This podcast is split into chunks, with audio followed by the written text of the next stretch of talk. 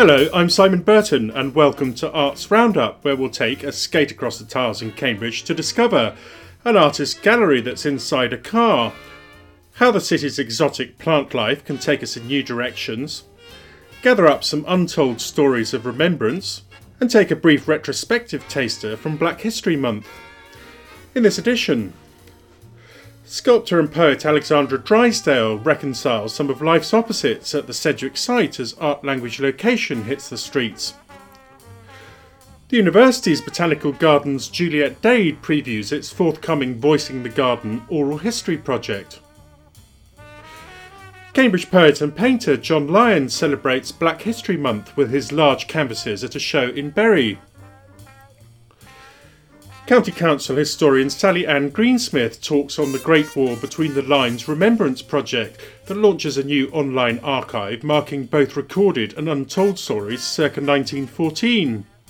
And Cambridge Art Salon casts a seasonal spell inviting local kids to get drawing on a Halloween theme.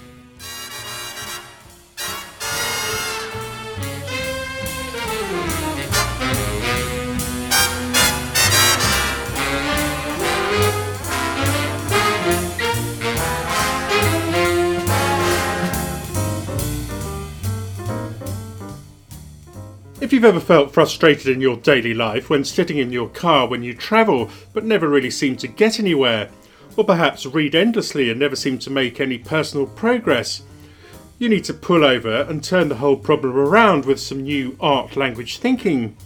That's the starting point for a piece of language focused art that's one of the many exhibits currently on the Sidgwick site as part of Art Language Location series exploring text and place I dropped in to meet sculptor and poet Alexandra Drysdale, who decided to turn her family car into a poetic gallery and sculpture space, which you just jump into to witness the exhibits at close quarters. Well, I thought it was a really interesting idea to do an exhibition where I was trying to combine kind of image making with language. So that was a kind of a new thing, really, for me. Mm-hmm. Try and do. And it's very much um, about language in a particular place, isn't it? yes, well, it is. It's all in my car, my Toyota Corolla. This car um, is your family car, but you've done something rather extraordinary. Can you describe the inside of it and, and what it is you've done with it? Well, I, I said that I just I've t- converted into an artist playpen. So there are dollies. Um, there's poems that I've written onto the back of the seats and the doors. There's various things hanging from the ceiling, and I've made a sort of highway along the um, along the windscreen area. Um, and basically, you've, you've used your car um, as the, the paperwork for your poetry. Um, yeah. I have, yes. Um, I mean, we, we, we've got um, on, on the back of all the seats um, wonderful texts. Um, perhaps you'd like to read one for me. Um, th- this one, I once loved Sufi. Yes, okay. I once loved a Sufi, but he smoked too much grass. I once loved a Buddhist who spent too much time sitting on his arse. I once loved a Jew, but he attacked me with a knife. I once loved a Christian, but he wouldn't leave his wife. Now I love a centaur, the body of an animal from the waist down, the torso of a noble man. He likes to walk barefoot, but I'm afraid of removing my shoes, of feeling the earth under my feet and my head in my toes. But this way love gets grounded and made more profound, not that airy fairy merry-go-round. I used to go to church to receive the bread and wine, but now I stay at home to be touched by the divine. Wonderful. Um, this this is a, a, script written down the back of the seat of the car, um, and also in the car you have um, lots of um, um, mind-boggling objects. Um, you've got a white hand stuck to the steering wheel. You've got small. What would you call them? They're, they're dolls or mannequins? Yes, or, they're dolls, really. yes, a, a, man and a woman doll with a a brain kind of hanging between them with rather confused, anxious looking figures hanging off it. Um, and also a mobile in the middle of the car. This car is quite a quite an adventure to get inside because um, there are so many different things in here, and there are there are scripts, there, there are texts on the doors, on the backs of the seats, Yes. um, on the upholstery, all beautifully written um, in, in white paint. Yes. Uh, did that take you a long time to put together? That did take me a long time. I mean, the, the whole thing is actually, I'm surprised at how much I did just in a couple of months, in fact. Um, so, yeah, it's, there's a lot of work here. And why not use a car for that, that purpose? It's absolutely wonderful. Um, now, um, the language of art is a key thing for you, isn't it? Um, c- can you explain how that works? Well, yes. I mean, principally, I'm I'm fascinated in images, um, but combining words with images is a whole really new thing for me. And it adds an extra dimension to it for people. I think it draws people in more. Often, images can be quite um, kind of sometimes difficult to connect with, and sometimes the, having words as well. Obviously, people relate to words very, very quickly compared to an image, so it kind of holds people's attention. I think. Do you think there's a new kind of meta language coming um, to talk about um, art which fills that gap? Or Um, I think there probably is. Yes, I think hopefully this exhibition, art, language, location, will do quite a lot to add to that. um, now, the themes that run through um, your artwork, themes of spirit, matter, and nature. Um, Tell me about those. Um, We're trying to find a kind of connection that links these different, I mean, aspects of being a human being, and uh, using my imagination and playing with materials to try and find those kind of links. Really. um, and, and reconciling opposites is another thing. Yes, that that's a big thing for me, reconciling opposites. Yes, in fact, I, I say that in my manifesto, which is written on the inside of the driver's car, Yeah. uh, driver's door. Uh, uh, uh, what does that mean? Basically, that the opposites don't have to disagree; that they can be Yes, amicable. that Uh, exactly. They can come together and um, produce, kind of create a space for a third way, as I say. Mm. Um, and you have a certain kind of humour that you like to, to get across in your work. Yeah. I do, yes, a kind of cheeky, tongue-in-cheek humour, slightly kind of dark, and that the humour enables me to express something dark and kind of get away with it. And so, Uh, I've been having a look on your your, your website um, that you do things like um, lectures. Um, yes, I uh, do. uh, yeah. t- tell me a little bit about Out of the Blue, Red Vibrations, and Way of the Wedding, Way to the Wedding. Oh right. Well, I got into kind of lecturing on art history just as a way to support my art practice, really. But I'm fascinated in it, and so some of my some of my lectures are just about the way artists use colour, but also I've got lectures on how artists uh, portray and kind of explore the elements: earth, air, fire, and water. Um, so, yeah. Uh, and Gaston Bachelard um, was a big influence on you. Why was Yes, that? uh, I suppose um, he talks about the kind of poetic imagination, and uh, which is really, for me, you know, the kind of fundamental thing in, in the art practice. Um, okay, now um, you parked this this car, which is uh, quite a, an interesting spectacle, um, in just outside the law faculty at Sidgwick site, um, on the pavement, and you're inviting people to come and have a look at it and sit in it and read the poems. I am, Yeah, I am. It, it's quite difficult to get people to stop here because everyone's kind of on their way to a lecture. So I'm trying to kind of lure them here, but they're rather tentative actually at the moment. Well, what's been the reception so far to the events of Art Language Location? I mean, it's something that was launched only last week, and there's lots of things going on. I there? think it's been great. Um, you know, Robert Good, who's kind of set the whole thing up, has been, you know, marvellous at kind of getting everyone together. And uh, I think, yeah, I think it may be a new kind of thing that's going to happen every year in Cambridge. I hope so. Anyway, it's Yeah, f- Yeah. fantastic. Yeah. Um, for you as an artist, I mean, do you do you, do you have um, a lot of trouble in terms of finding places to exhibit um, your work? I do. I mean, Um, that's why you know, getting hold of my using my car as my own little kind of mini portable gallery is a way to deal with that. So I hope maybe in the future I can set up a kind of tour of the British Isles, taking my car to various places and opening it up to the public. And how long is it going to be here? Uh, it's just here until November the thir- November the second. Yeah. Is it my car? Yeah, yeah. Uh, and when's your next exhibition? Where, where are you appearing next, as it were? My next exhibition, ooh, I don't know. I'm actually currently working on a project with another artist, Ernie Dalton. We're producing her sculptural performance work inspired by Nicholas Poussin's painting Dance to the Music of Time, and our aim is to perform it in the Wallace collection where the painting is ha- is hanging. Fantastic. Um, uh, Alexandra, thank you very much indeed for talking to Cambridge 105. Thanks a lot, Simon. It's been really good fun.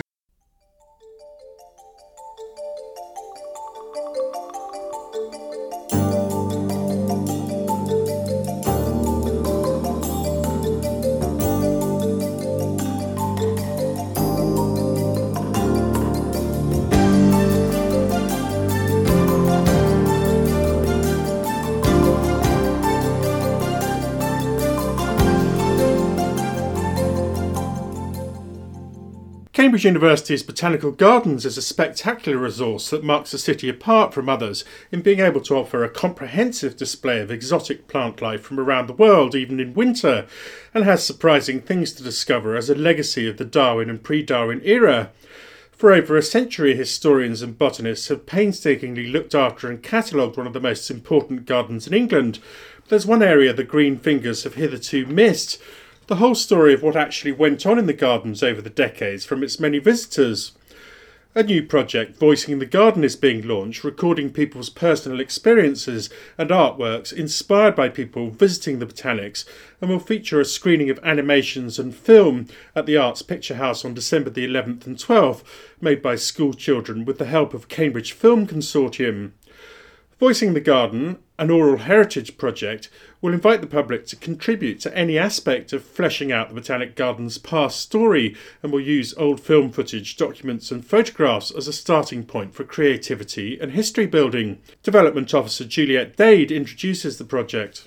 We're trying to bring together um, both sides of the garden fence, as it were. We want to talk to people who have made the garden, people who have grown up in the garden, people who have simply visited and enjoyed the garden, all in the interest of trying to build up a picture of um, those parts of the garden that are stable and permanent and reassuring, but also p- building up a real picture of change over the decades. Um, it, the, the, botanics has an extraordinary past, doesn't it? Because it sort of it, it began during Darwin's um, era, effectively of, of exploration and, and, and gathering things from all over the world and bringing them together. So that's going to be um, part of it as well, isn't it? Is, is it? Would it be history, poetry, and personal memories, or the garden does go back, in fact, to before Darwin's time. It mm. was uh, founded on its current site by John Henslow, who mm. was Darwin's mentor and teacher. Um, and indeed, there's a, a, whole sort of developing thesis that Henslow, uh, as the older man, um, was the person who gave Darwin his incipient ideas about variation between species. And if you come round the garden now, you can still see Henslow's uh, extant tree plantings, which begin to show real variation. So you'll get the extremes.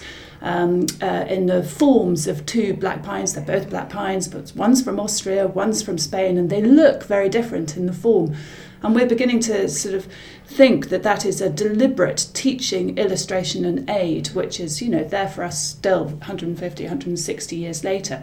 So that's one of those lovely historical stories that's coming out. But also, what we're really interested in is that sort of personal side of things. So, who came with their grandparents? Who who came as little children? Who who came and you know loved the bamboos? Because that gives us at the garden a whole different spin on how to. Um, understand and experience and enjoy the garden. You know, I've already gathered in stories that um, w- with my team of volunteers, you know, who've been fully trained in all this about how, you know, those giant Wellingtonias are, are not giant Wellingtonias, really. That's where the tigers live, hmm. you know, or something like that. And that's something that we're really loving um, getting to know. But yes, I mean, the whole project really came about because our longest serving member of staff, Al Langley, um, brought in one day a cine film from 1953 of uh, an annual institution that still happens, which is called Round the Garden Race, which is really our staff party.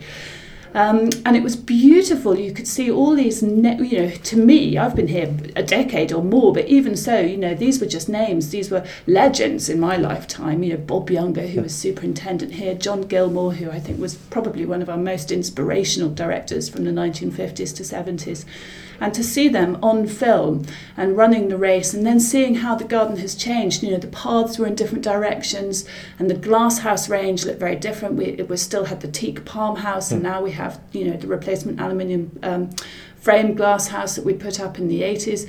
You know, so it was wonderful to kind of see that film. And it, talking to Al, who's been here for 40 years, you began to understand that, you know, horticultural practice had changed, the landscape had changed, our attitude to visitors and being open and access had all changed. It was wonderful to start to see that coming out. Now, you've got films, and uh, but you also have other archive things like um, photographs and records and things like that. Um, and with like many other projects like this, presumably you're going to try and extrapolate and add to what you have to build from the skeleton and um, flesh out the whole past of the of the of the gardens. Is that right?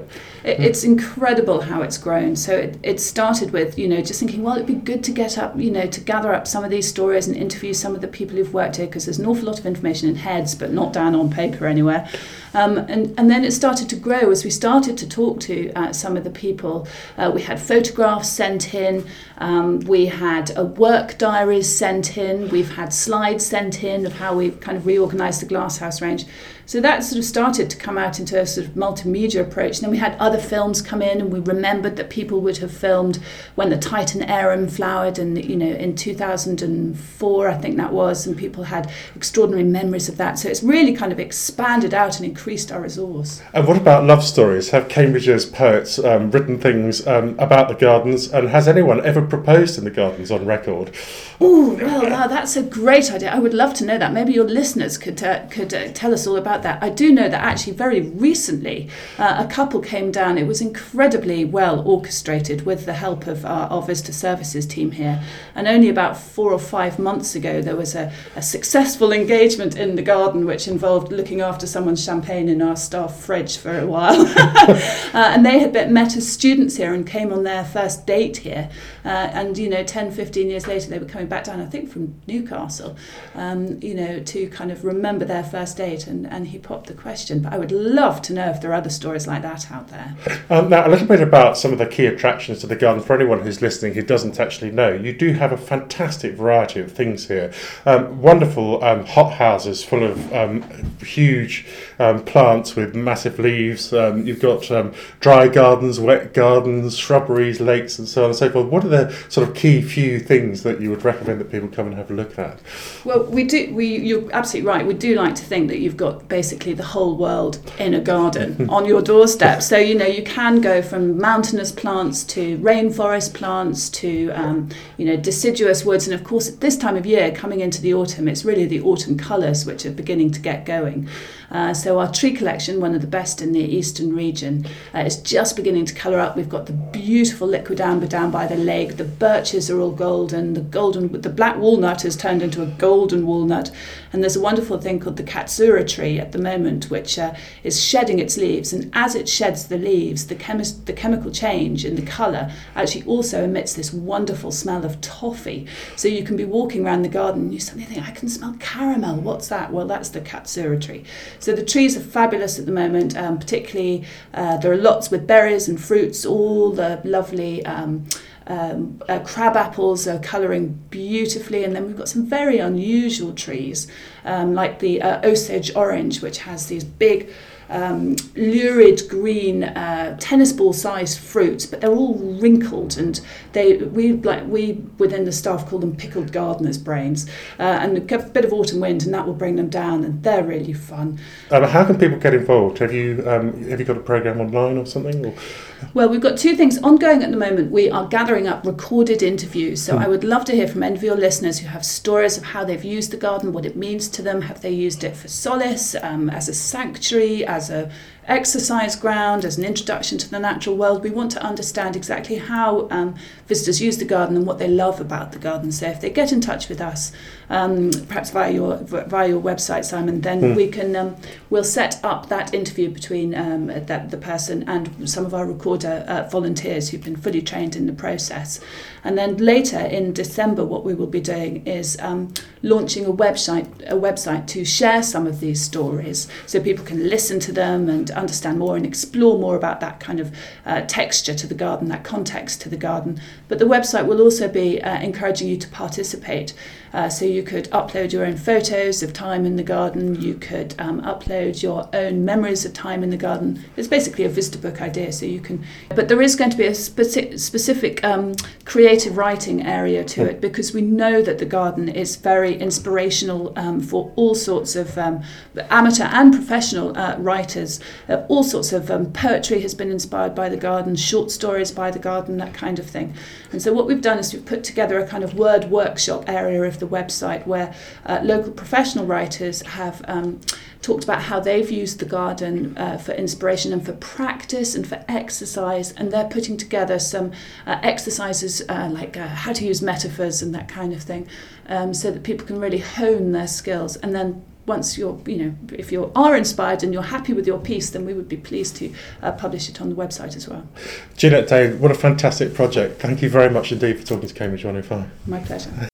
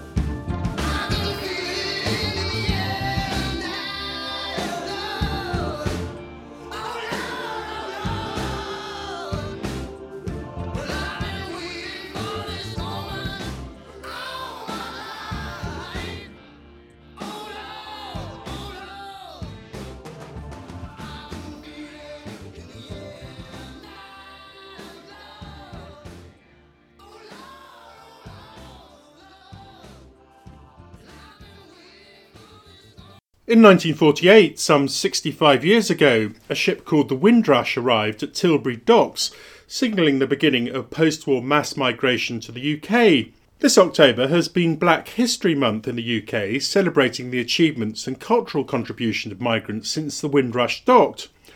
I decided to visit the winner of the Windrush Arts Award, John Lyons, a poet and painter from Trinidad and Tobago, as he exhibited his new and larger canvases at the spacious new Apex Gallery in Bury St Edmunds. I found his love of folklore and classic tales a best witness both visually and verbally together. Time for feasting, a desperate love for survival, his gently puncturing kiss like a lover's he conspires with a right moon to conjure up the world of folklore. Before the moon hides in dark grey folds of clouds, the ritual go woo. There is a turbulence of flesh, a shaping of jaw, lengthening of canines, knees crooking back, feet become paws, armed with talons. His air nuzzling savers heifers in pastures, they topple their bulk, offer pale, stretched bellies. Yeah.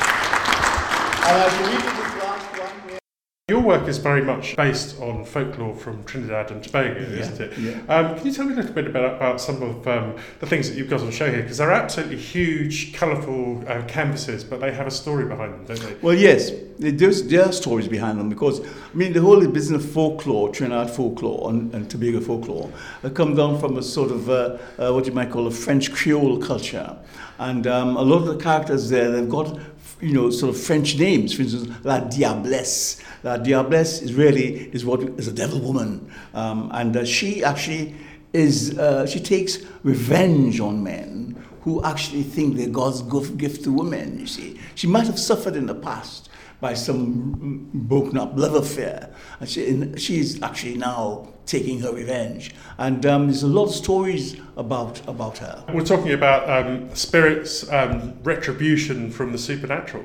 Oh, yes, yes. In fact, it's something we are in Trinidad and Tobago, we're very much aware of what we call a numinous, you know, that, that, that other, other world, if you like that alter that you know, parallel universe, if you like, of spirits and, and whatever. You know, um, that's what we're aware of all the time, and it's part of our culture. It's come down for more culture. You've got images, um, like an absolutely huge um, canvas there, of which has um, apparently a figure of the crucifixion, but it's in it's not the crucifixion in, in a Christian sense. It's with this wonderfully colourful background, which completely changes that, doesn't it? Um, where did that come from? Trinidad is really a Catholic country. Yeah. It's been it's been conquered by the by, by the Spanish, Yeah. and the Spanish is Catholic. They were Catholics, and so therefore there's a lot there a lot of the Christian, which might part mythology, if you like, in our culture, and I wanted to capture that moment when Christ on the cross, his human nature was crying out. Yeah. You know, um, because you know this, we, we, we, we know that it, there's a, a, a divine nature and a human nature, and that moment to remind people that you know th- that's what I wanted to say. When, when the people that he two things kind of meet in the man. Yeah, absolutely. Absolutely yeah. wonderful. Um, and you fill um, lots of your canvases with extraordinary creatures um, from folk or myth. Some of them look quite frightening. Some of them wear masks. Some of them are small and some of them are huge. Um, But- where do those come from? Well, but the mask part of it uh, also is part of carnival. Yeah. Because in car- carnival, all the masks have come from not only the African culture, but it's also in the masquerade, Mm. but it's also part of what of carnival. And people wear masks all the time. And if you like, it's like a visual metaphor, Mm. really. You know, for, for really people are trying to conceal their real natures. Mm. do you know? think people should be um, afraid of their dreams or, or, or should take advantage of their dreams? No, I don't think people should, take, should be afraid of their dreams. Although some of them might be frightening when you call them nightmares. But as an artist with a creative bent, you you use all those you use all those um, avenues, if you like, of dreams and so on. And I'm very fond of, of surrealist painting anyway, surrealist and the expressionist painting. So they fit very well together in my work and the way I work. Can we talk about some of the specific um, um, figures from your dreams that are well recorded in, in, in the folklore of where you come from?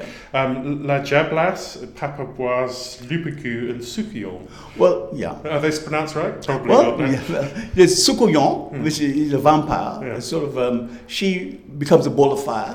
What she does, she's oh, during the daytime she walks around as an old lady, hmm. right? And the reason why she disguises, disguises herself as an old lady is because people have, in my time anyway, people were very polite to old people. Hmm. So what better place to be but to pretend to be an old lady, hmm. right? But at night time, she becomes she takes the skin off, put it somewhere cool, becomes a ball of fire. Flies around at night like a vampire to suck people's blood. And that sounds as though it has similarities with obviously Greek goddesses who Yeah. take on other forms Yeah, yeah, and yes, play yes, tricks yes, upon people and do things like that. And, and she's that kind of figure. Yes, Um, yes. I see that you've got um, a very big canvas just up here on the wall um, of um, a person who apparently um, is strolling along with their head in the clouds, Oh, reading a right. book.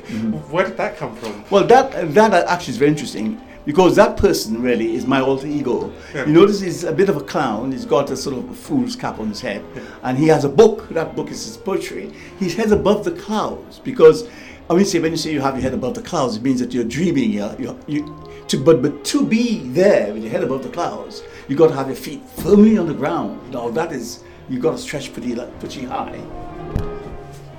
Um, and uh, obviously, comic images come into it just as much as spooky images. Oh, don't yes, they? yes, So, definitely. so that that, that humour it, um, is tied in through all your art and your poetry. is it? Absolutely, Yeah, absolutely. It's um, Missy in Trinidad, we, we, we, humor is a great, great thing. We love humor anyway, and um, and we make good use of it in every respect.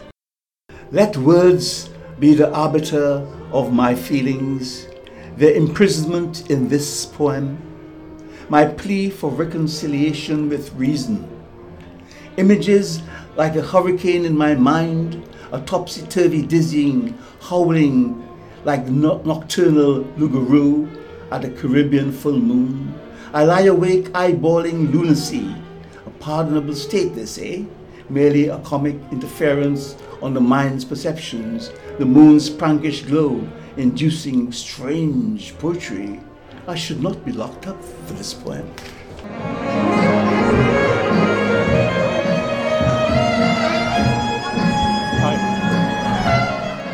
You're listening to Arts Roundup on Cambridge 105.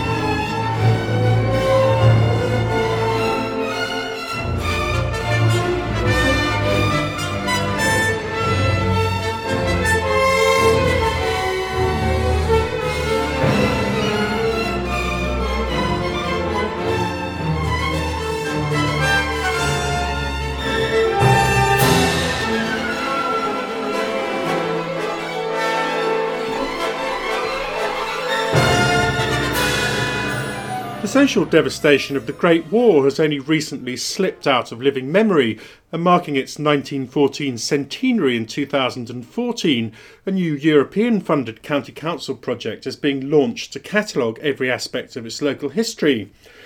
The Great War Between the Lines project, linked to schemes in France and Belgium, will gather archive material and seek to tell hidden histories from every angle online and bring events into fresh perspective using material uploaded and contributed by the public. Hinchingbrooke House, a regional troop training centre in 1914, will host a day of military enactments, mock battles, and costume drama and hospital scenes on August the 3rd next year to show how people lived in the era County Council project assistant Sally Ann Greensmith previews the project, which is gathering steam. We're holding an event on November the 11th this year in Cambridgeshire Archives there'll be a two minute silence at Shire Hall at 11 o'clock, and then after that, the archives will be open and there'll be original documents on display from the war period. Um, there'll also be um, advice on tracing ancestors and local history in the First World War period, and we'd just love people to come in and share their stories. If they've got any memorabilia, that bring it in and we'll have a look and see if we can advise them about it. Are there some surprises in those documents? Um, are there things that have sort of people would just think crumbs? That's a incredible, you know, when they look through those. Are there particular ones that you can call to mind? Or I think the thing is, it's it's just so powerful actually reading mm, people's mm, letters from the mm. time. Mm.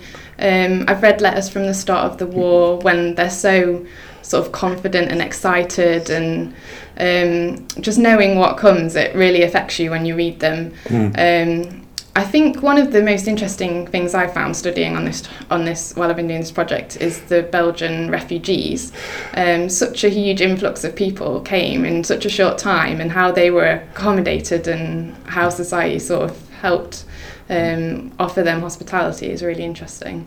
Um, th- they saw um, war at the outset as a kind of um, adventure, didn't they? And um, and yet a modern war was just pure carnage they just weren't ready really for how it was so quickly going to advance. Technology was just going to totally change the nature mm. of hmm. warfare. And it's really interesting reading letters from the start of the war and then reading letters that date from that later period, sort of after conscription, people who've gone in, and it's a, a, much different sort of tone, and you can see the toll that the war's taking on people.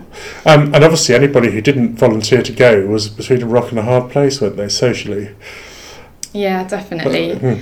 We'll hopefully have some conscientious objectors uh, material on display on November the 11th as well. Mm. So we want to look at sort of every aspect. We don't want to forget those mm. people who mm. took a different stand against the war. Mm. And I think it will help people sort of think about the Second World War as well and the mm. people that are still surviving from that. The fact that it'll encourage people to record those stories before they're lost. Mm-hmm. It was such a big event, but I think there's still people like younger people around today that don't know so much about it. I don't think it's been mm. overworked. I think it's there's definitely time to bring these stories back again. Yeah, yeah, yeah.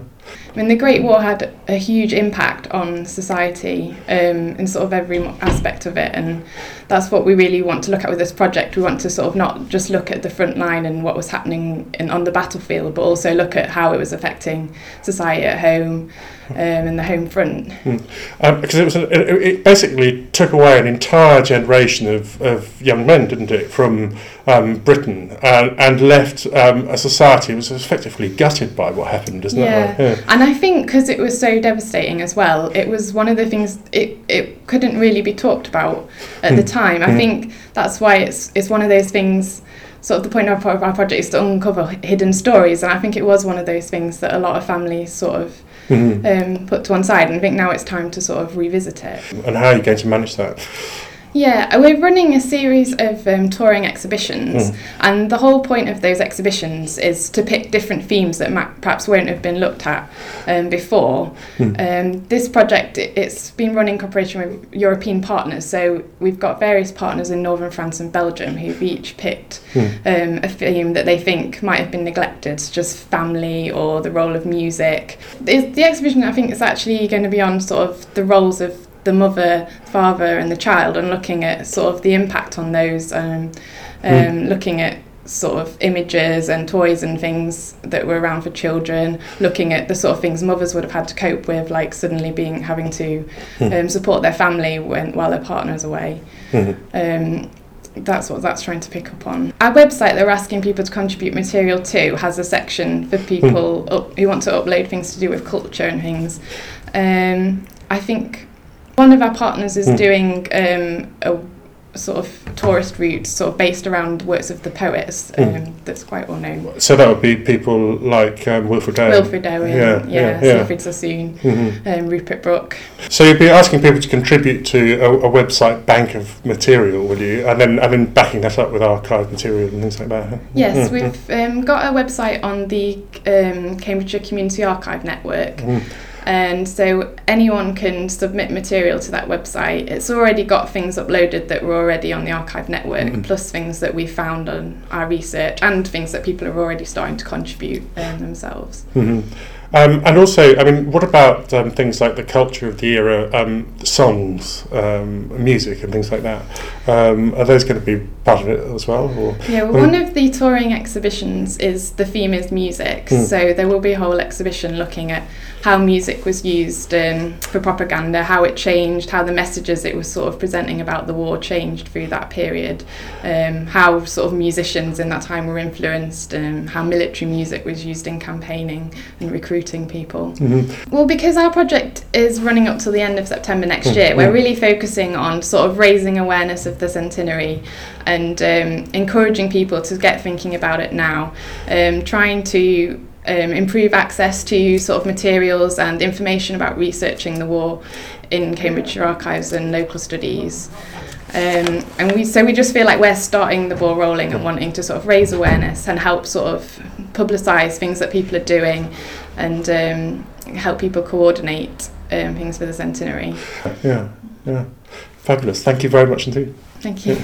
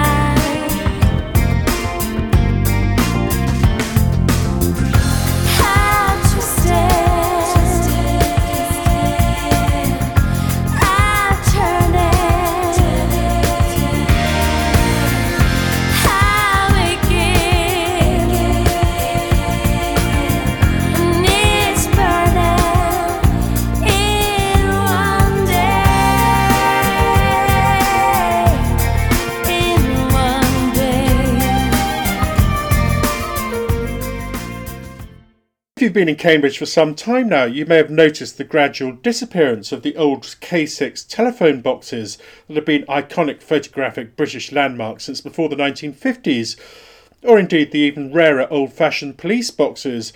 The last small one in Cambridge used to be posited outside what's now Waterstone Books and was either removed in the 1980s or collected secretly by a Time Lord owner. Doctor Who TARDISes have been appearing in all sorts of places recently as a current craze in front gardens and jokey spots, and the old red phone boxes are being bought and used for purposes such as domestic showers. If you'd like to acquire one of them for an arts project, the City Council has just opened the bidding for the K6 phone box currently posited on Quayside because it wants to preserve its heritage after being removed from service next February. If you'd like this local artefact, contact David Fould at cambridge.gov.uk, giving a brief statement of the organisation that you represent and your idea for how the telephone box will be used and do it by tomorrow's deadline. I don't know where my baby is, but I'll find him somewhere, somehow. I've gotta let him know how much I care. I'll never give up looking for my baby.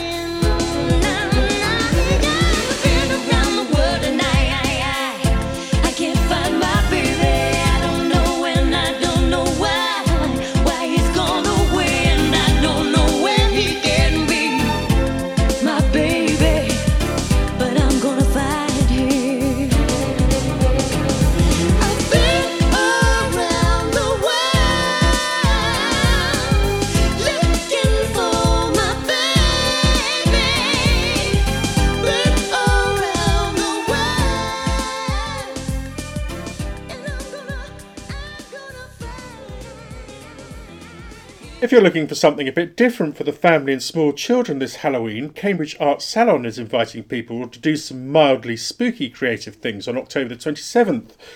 Braving bats, cobwebs, and rubber spiders, I briefly met artists Jill Fordham, Fiona Henderson, and Ruth Schmidt, who created the brand Q Here, which makes designer bags from recycled materials for things like laptops, handbags, and personal cases. This half term, we're having a couple of workshops for families um, to draw and to do some craft work exploring uh, ha- the Halloween themes, fun family workshops for people to bring their kids to.